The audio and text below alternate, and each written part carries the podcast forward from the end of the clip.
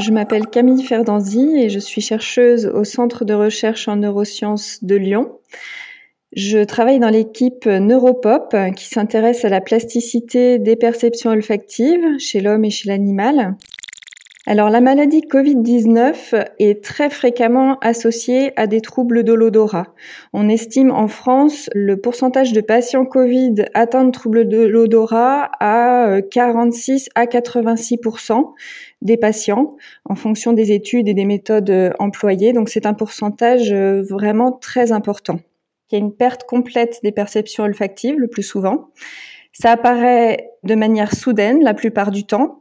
Et ce qu'on note aussi, c'est que le nez n'est pas forcément bouché en association à ces pertes olfactives. Donc les pertes olfactives euh, sont appelées anosmies lorsqu'elles sont totales, hyposmies lorsqu'elles sont partielles. Et c'est cette anosmie ou cette hyposmie euh, liée à la Covid-19 est souvent associée à une agueusie, c'est-à-dire une perte de la perception des saveurs. Dans plus de 70% des cas, euh, les personnes perdent la perception des odeurs, mais aussi la perception des saveurs. Pour bien comprendre euh, comment ça fonctionne, un petit rappel sur le fonctionnement de, l'odorat. Donc la perception des odeurs se produit tout en haut des fosses nasales sur une muqueuse spécialisée qu'on appelle la muqueuse olfactive, euh, l'épithélium olfactif. Et les neurones olfactifs se trouvent sur cette muqueuse sous forme de, cils qui baignent dans un mucus.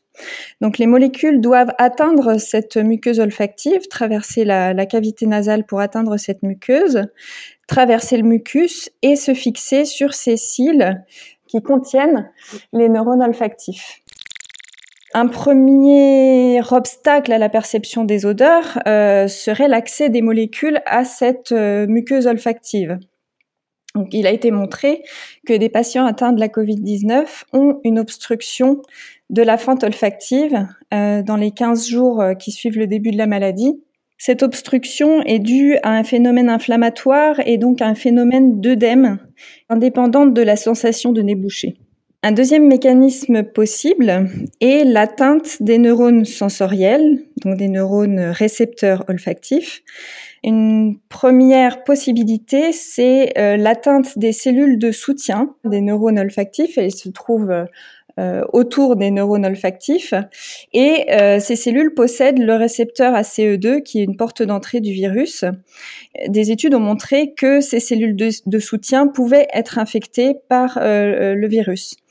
Donc, ça va générer une modification de l'environnement des neurones olfactifs qui ne vont plus pouvoir euh, fonctionner correctement. Une troisième hypothèse qui a été formulée dans la littérature, c'est que les phénomènes inflammatoires liés à la présence du virus dans la cavité nasale euh, pourraient déséquilibrer le milieu et euh, ces phénomènes peuvent altérer le fonctionnement des neurones olfactifs. Une quatrième option est euh, l'atteinte des cellules basales. Alors les cellules basales, ce sont des, cellules euh, indifférenciées qui se trouvent dans la, muqueuse olfactive et qui euh, peuvent se différencier en neurones olfactifs. Donc ces cellules, elles sont très importantes pour la régénération nerveuse et pour la, la reconstitution des neurones olfactifs. Ces cellules basales, elles possèdent aussi le récepteur ACE2, qui est une porte d'entrée du virus. Et on peut imaginer que si ces cellules euh, sont atteintes, eh bien, euh, ça peut ralentir considérablement la, récupération euh, des capacités olfactives. Une dernière possibilité serait que le virus pénètre à l'intérieur du cerveau et une action dite neuro-invasive. Cette possibilité n'a toujours pas été clairement démontrée, donc c'est une question qui est toujours débattue à l'heure actuelle. Au laboratoire, nous avons lancé une étude par questionnaire, une étude en ligne. Nous avons mis en évidence que la plupart des gens, heureusement, récupèrent spontanément leur odorat en quelques semaines. Euh, c'est de l'ordre de une à quatre semaines euh, en moyenne. Et on a aussi observé qu'une partie des personnes, alors c'est une petite partie, euh, environ 10% des personnes qui répondent à notre questionnaire, ont des anosmies ou des, des hyposmies persistantes, c'est-à-dire que leur trouble olfactif se prolonge sur plusieurs mois. Ces personnes qui ont des anosmies persistantes sont plus âgées que les personnes qui récupèrent spontanément rapidement. Et on a pu observer aussi que ce sont plutôt, ça touche plutôt les femmes. Une possibilité de prise en charge de ces troubles olfactifs est la rééducation olfactive. Le principe de la rééducation olfactive, c'est de s'exposer de manière quotidienne à des stimulations olfactives, et ceci pendant plusieurs semaines.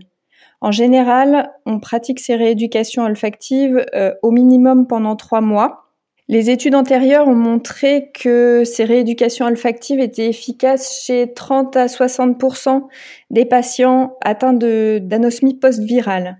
Actuellement, euh, notre équipe Neuropop démarre un projet de recherche avec euh, des ORL sur la région lyonnaise. Nous sommes en train de mettre en place des protocoles de rééducation olfactive auprès de patients post-Covid. Nous avons pour objectif de, comparer différents types de rééducation plus ou moins intensives et basées sur des kits euh, olfactifs que nous fabriquons ou sur des produits de la vie quotidienne que les personnes euh, possèdent dans leur placard. C'est indéniable que la Covid-19 a mis un coup de projecteur sur les troubles olfactifs. Les troubles olfactifs étaient existaient avant la Covid, mais euh, ils passaient tout à fait inaperçus et étaient très peu connus du grand public probablement que cette crise sanitaire va permettre euh, d'allouer plus de moyens à ces recherches et de trouver des solutions qui bénéficieront euh, à l'ensemble des troubles olfactifs et pas seulement ceux liés à la Covid-19.